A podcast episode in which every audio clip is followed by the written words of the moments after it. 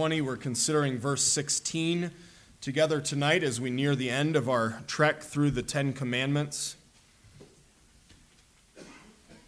Exodus 20, verse 16 is our focus. I'm going to read the prologue, verses 1 and 2, and then I'm going to read the second table of the law, the uh, fifth through tenth commandment. But again, our focus is on uh, the ninth commandment, verse 16.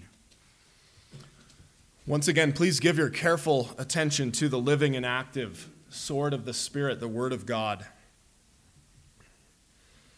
And God spoke all these words, saying, I am the Lord your God, who brought you out of the land of Egypt, out of the house of slavery. Let's skip down to verse 12. Honor your father and your mother, that your days may be long in the land that the Lord your God is giving you. You shall not murder. You shall not commit adultery. You shall not steal. You shall not bear false witness against your neighbor. You shall not covet your neighbor's house. You shall not covet your neighbor's wife, or his male servant, or his female servant, or his ox, or his donkey, or anything that is your neighbor's. Let's stop and pray together.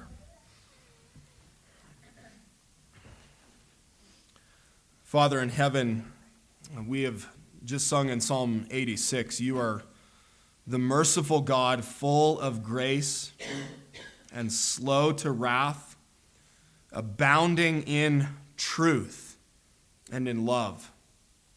And Lord, as we consider tonight how we are to speak the truth, how we are to speak the truth in love, how we are to not speak what is false. We pray that you would manifest uh, your truth to us, show us your uh, glorious and perfect character, uh, show us our sin where we need to see that, um, but show us our Savior, Jesus, and his perfect righteousness and his rich grace that even now begins to conform us to his image.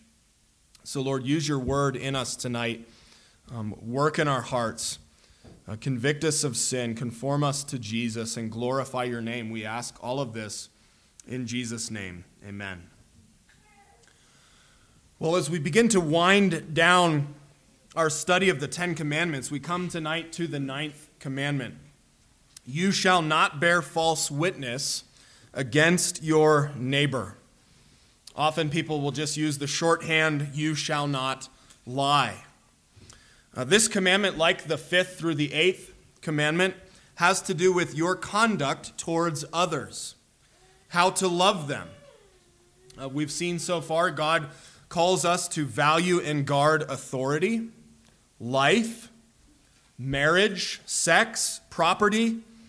And in the ninth commandment, he says we are to value and guard the truth and we are to value and guard the reputation of our neighbor. We're not to sin against God and our neighbor with our tongues. Instead, we are to use them for good. Uh, we're to use them to tell the truth and to love our neighbors. Now, you've probably heard of the old saying sticks and stones can break my bones, but words will never harm me. That has a nice ring to it, but it doesn't really ring true. The fact is, words can do a great deal of damage, a greater damage than sticks and stones. And so James says in James 3 the tongue is so small a fire, yet it can set ablaze a great forest. Well, in this commandment, God intends to protect us from that and also to guide us in how we can use it for great good. Instead of speaking lies and harming our neighbor, we can speak the truth and build up and love our neighbors. And that's what the ninth commandment calls you and calls me to tonight. People of God, God calls you tonight to use your tongue for good, to use your tongue to speak the truth and to love your neighbor. Use your tongue to speak the truth and to love those around you. Well, we want to try to understand and apply the ninth commandment tonight. And so let's seek to do so by first looking at how we must not use our tongues. How should we not um, speak? Let's consider first bearing false witness. Verse 16 again, you shall not bear false witness against your neighbor. Now, the immediate context of this commandment envisions a courtroom, uh, the legal testimony of a witness. God forbids bearing false witness, not telling the truth in this context. Testify, testifying falsely to harm someone. God expressly forbids this in order to protect the innocent who are vulnerable. Now, there's a lot at stake when giving a legal testimony. Think about it uh, the property, the freedom, uh, the very life of one's neighbor can be at stake. These things can depend on the testimony of a witness. Bearing false witness is the deadliest and the most harmful type of lie uh, because it could, it could condemn the innocent for a crime that they didn't commit. Uh, where there is no truth, there can be no justice, no protection of the accused. And so, this is why a witness who gives sworn testimony is first asked something along these lines Do you solemnly swear that you will tell the truth, the whole truth, and nothing but the truth, so help you God, or, or under the pains and penalties of perjury? You've probably heard that language before. God expressly forbids not telling the truth in this context, not bearing false witness. But this commandment, and you're probably uh, coming to expect this now as we've gone through all of them, this commandment goes far beyond just that scenario. It includes all kinds of false speech and lies and not speaking the truth um, in everyday life. You don't have to just be in a courtroom to break this commandment, you don't have to be a sworn witness um, to go against this law. God forbids lying in whatever form that takes. All deception with our words, uh, half truths, um, twisting the truth, spreading rumors, overstating our accomplishments, or exaggerating the failures of others. Really, all speech that is not true, that's not a reflection of reality, or that's intended to harm our neighbor. So, this would include things like smooth talk, flattery, slander, libel, gossip, uh, using our words with the intent to harm our neighbor or his or her reputation, their, their name, or also wrongly trying to promote our own name. Proverbs warns repeatedly about the damage of slander and gossip. Proverbs 16:28 A dishonest man spreads strife and a whisperer separates close friends. Now, it's been said that this commandment is nearly universally condemned, but also universally practiced. Everybody says, you know, you shouldn't lie, um, but very few people live that way. And this is far too common and far too acceptable. And so, how do we seek to keep, by God's grace, keep from all of it lies, deceit, gossip? Well, we need to recognize where these things come from. All of this originates in the sinful human heart selfish, sinful motives and desires. Uh, the desire to promote or protect our own name. Um, it starts with thinking ill of others, not loving them in our hearts, loving the self more.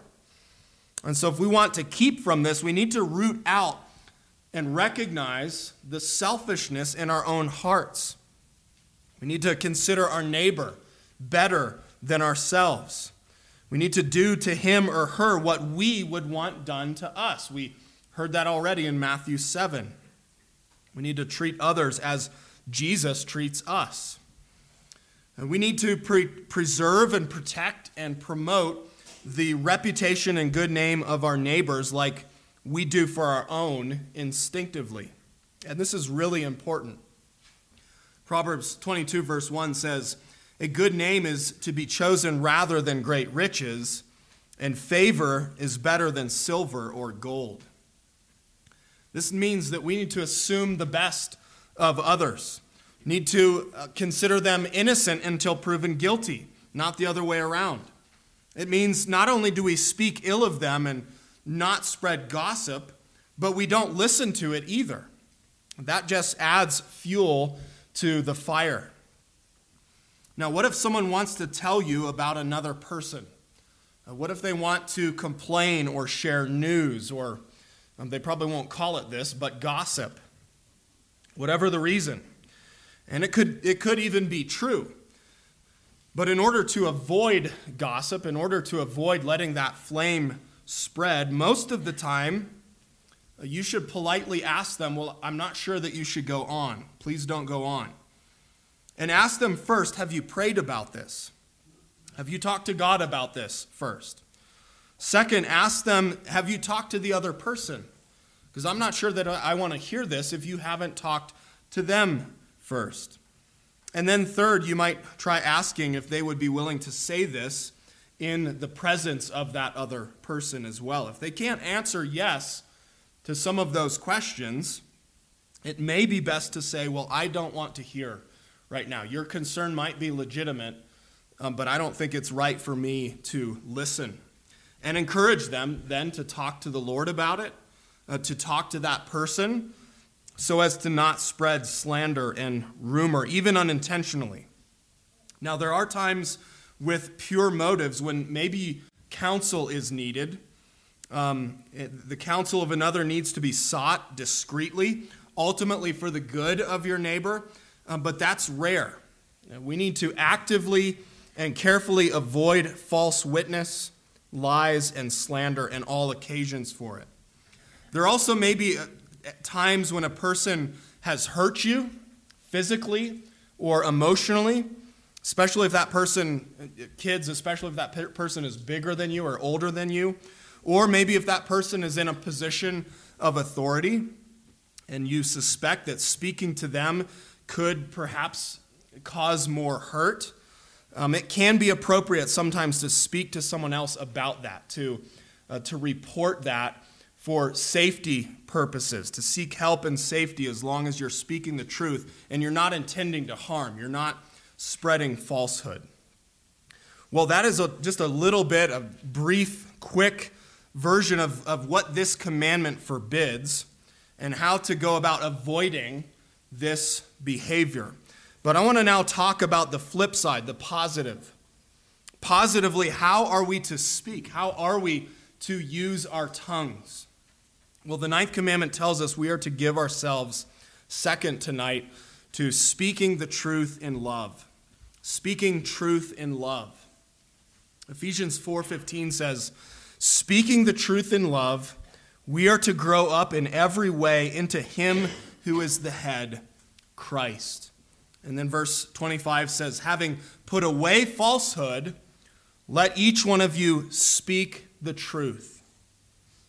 Instead of speaking what is false, speaking lies, seeking to harm others, we must speak the truth in love.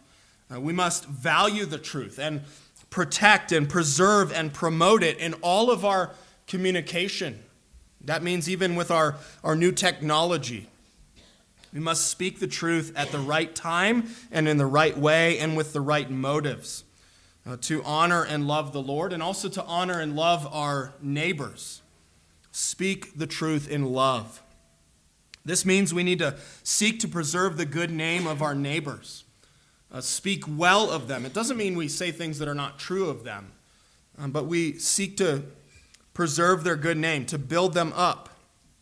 This doesn't mean flattery, doesn't mean lying, but saying what we can about others that is true in order to praise them and encourage them and value them.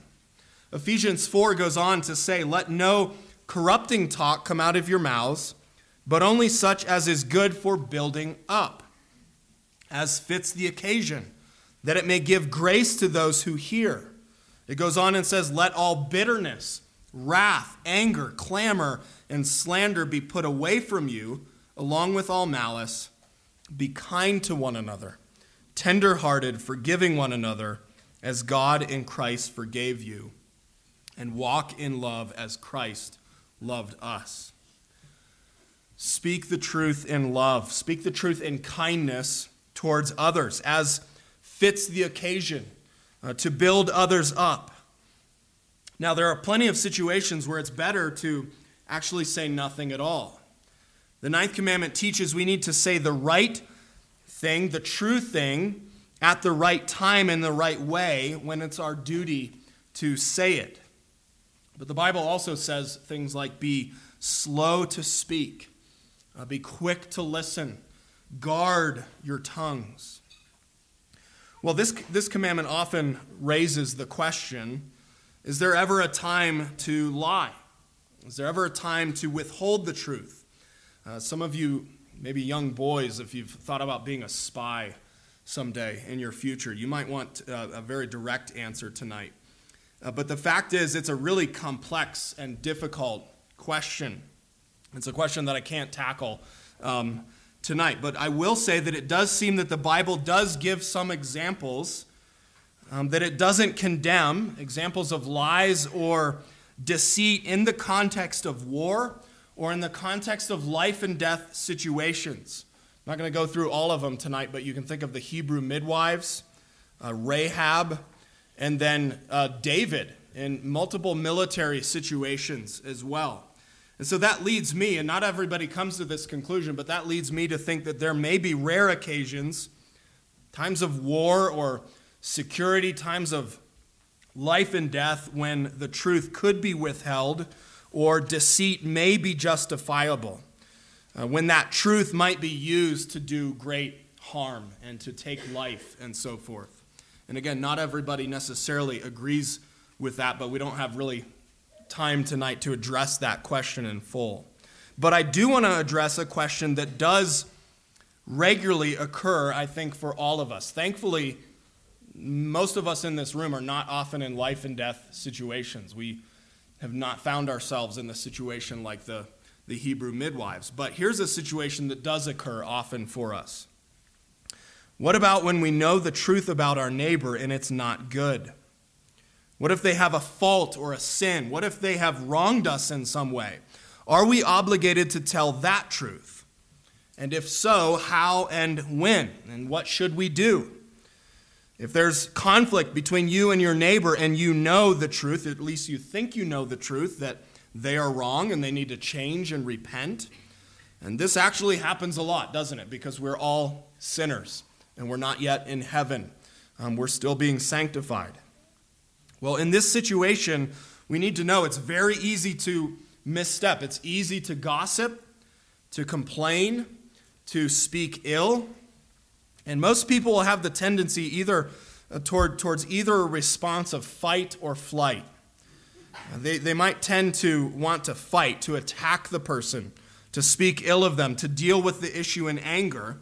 Others maybe more often tend towards flight. They try to just ignore it not think about it, they let it fester, and you try to avoid conflict when something probably does need to be done. Well, that's not what we should do. So, what should we do? Well, first of all, we need to slow down and pray and think about it and ask ourselves can I, can I overlook this? Can I cover this in love? Can I forgive? Is this really an issue? Is it a sin? Is this my business? And if not, or if you can overlook it, then do so and move on. And know that the Lord forgives you and overlooks your sins through the Lord Jesus Christ. It's likely that people do this for you uh, more often than you realize. There are ways in which you've wronged them, and yet um, they overlook it in love. But if you can't overlook and you can't Forgive if after prayer and thought you still think it needs to be addressed because you were hurt or wronged. Uh, you're genuinely concerned for their well being. Then again, you need to pause. And as Jesus told us in Matthew 7, you need to take the log out of your own eye first. Matthew 7, that means examine your own heart, examine your own life. And this might be humbling. It should be humbling and it might reveal that you really need to focus more on yourself. Maybe you're not the right person to address this right now. You need to focus on your own sin, your own part maybe in the conflict. But then there are still times, even after those steps, where you must confront your neighbor with the truth and in love, and with the goal of forgiving and restoring. At that point, you go to them privately and you speak to them in love and gentleness. This is what Jesus taught in Matthew 18. Um, what to do if your brother sins against you. Then, if that does not work, then you're called to take one or two others with you. And you go again in love and in gentleness and in humility, ready to forgive, ready also to admit your own wrong. And finally, if that still does not work, then you quietly go to the church, says Jesus, um, and seek their help. Well, that's the biblical pattern. It's a very quick crash course, but that is the biblical pattern, and it helps us to avoid gossip, to rightly handle the truth, and promote forgiveness and love.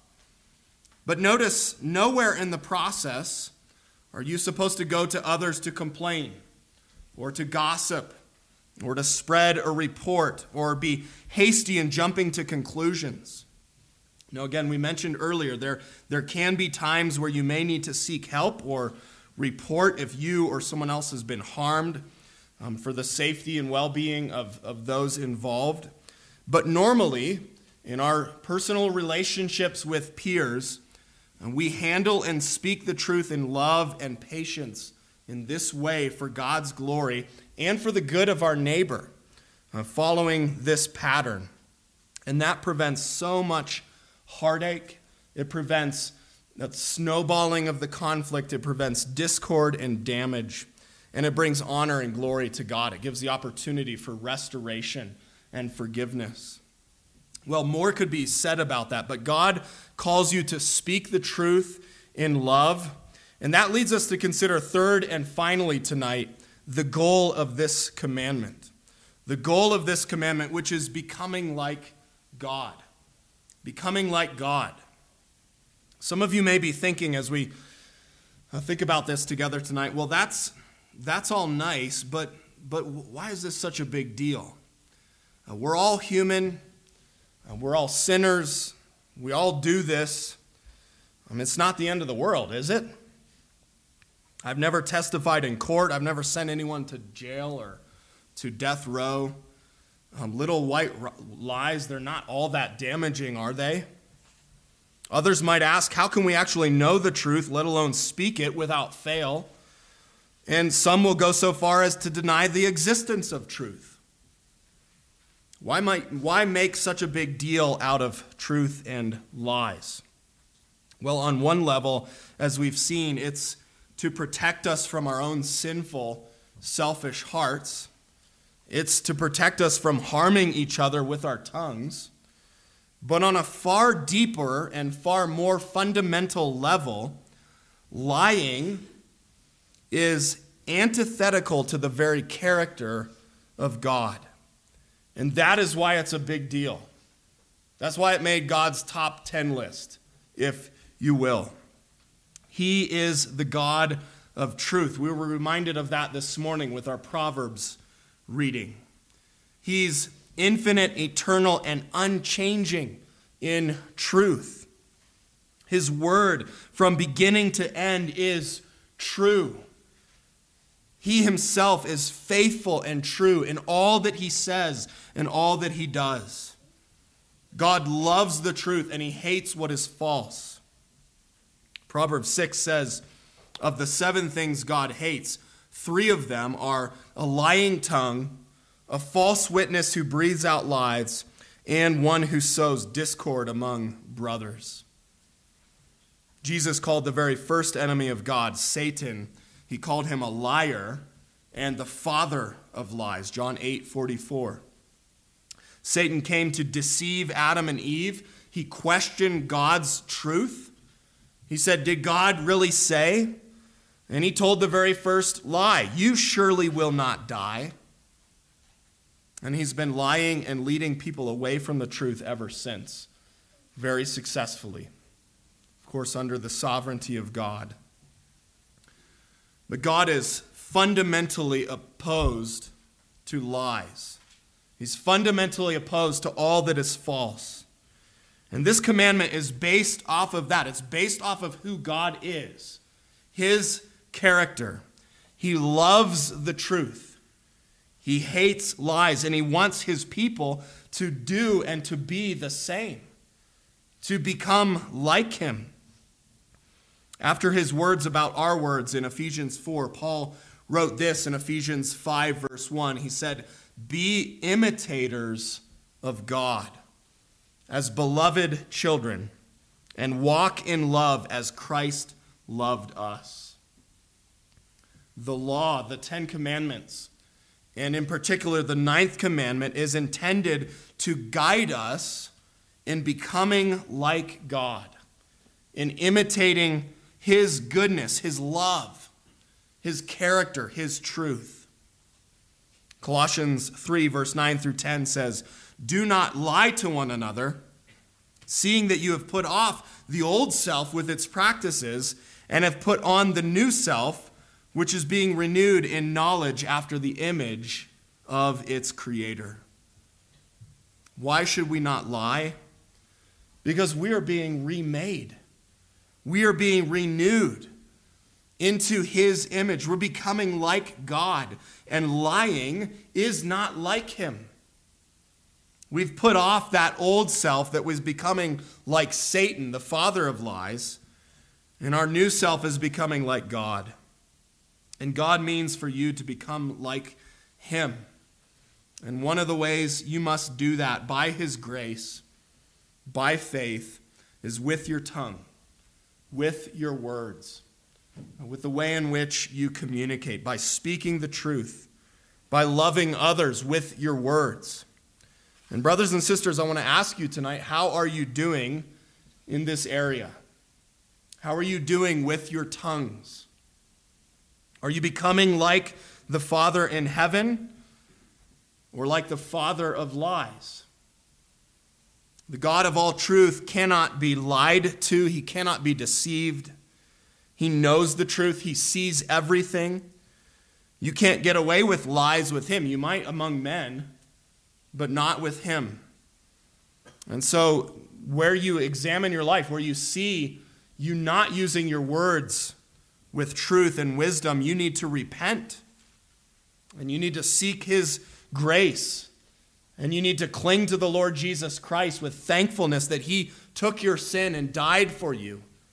And He lived a perfect life, never once lying, so that you might have His righteousness. And then you need to seek His grace in repentance to become like Him. Lord Jesus, forgive me and teach me, conform me to your image. Well, brothers and sisters, the ninth commandment calls you, it calls me away from bearing false witness. It calls you to the virtue of speaking the truth and love. And its aim is to make you like God, to conform you to the image of your Father. But as we close tonight, as we think about all this, we do need to be honest as we think about our own lives. Uh, who of us can do this? Who of us is living this currently? On our own, we resist the truth. We lie. We speak what is false. We often don't speak the truth, and many times we don't speak it in love. If we're honest with ourselves, most of our lies, most of our deceit or gossip has to do with our own name and our own reputation. And we try to gain glory for ourselves try to make ourselves look or feel better. But the good news is that Jesus Christ has come. Thanks be to God. Jesus has come and he did the opposite. Philippians 2, verse 2 said, He made himself of no reputation. He became a servant. He took on human flesh and he was humbled to the point of death, even death on a cross. And this is why God sent his Son, the way, the truth, and the life. He came to defeat the father of lies on the cross by making himself of no reputation. He came to die for us so that he might forgive us who are sinners and liars. He came to make us like him. Therefore, God has highly exalted him and given him the name that is above every name. Friends, through the work of Christ, through his life and death and resurrection, because he cared for you and your name and for the name of his Father, you can become like him. You can be forgiven of lies and deceit. You can be set free by the truth to live and speak the truth, to no longer live and speak for your name, but for his. And so, like Christ, in Christ, and to Christ, brothers and sisters, use your tongue to speak the truth. Use your tongue to speak the truth by God's grace and to love your neighbor. Amen. Let's pray. Our Father in heaven, we do confess that this word from you does convict us of our sins.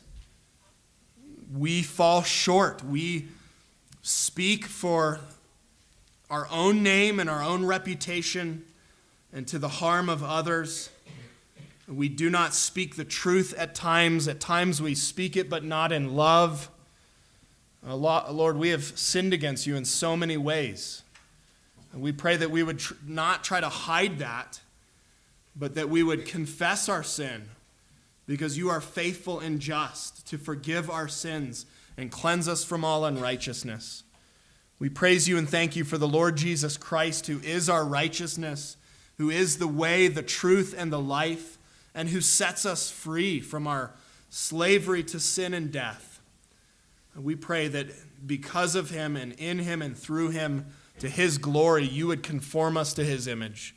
You would enable us to um, not be led into temptation, but delivered from evil, and to speak the truth, to not speak what is false. Lord, do this ultimately for your name, not for us, but for your name. And we pray in Jesus' name, amen.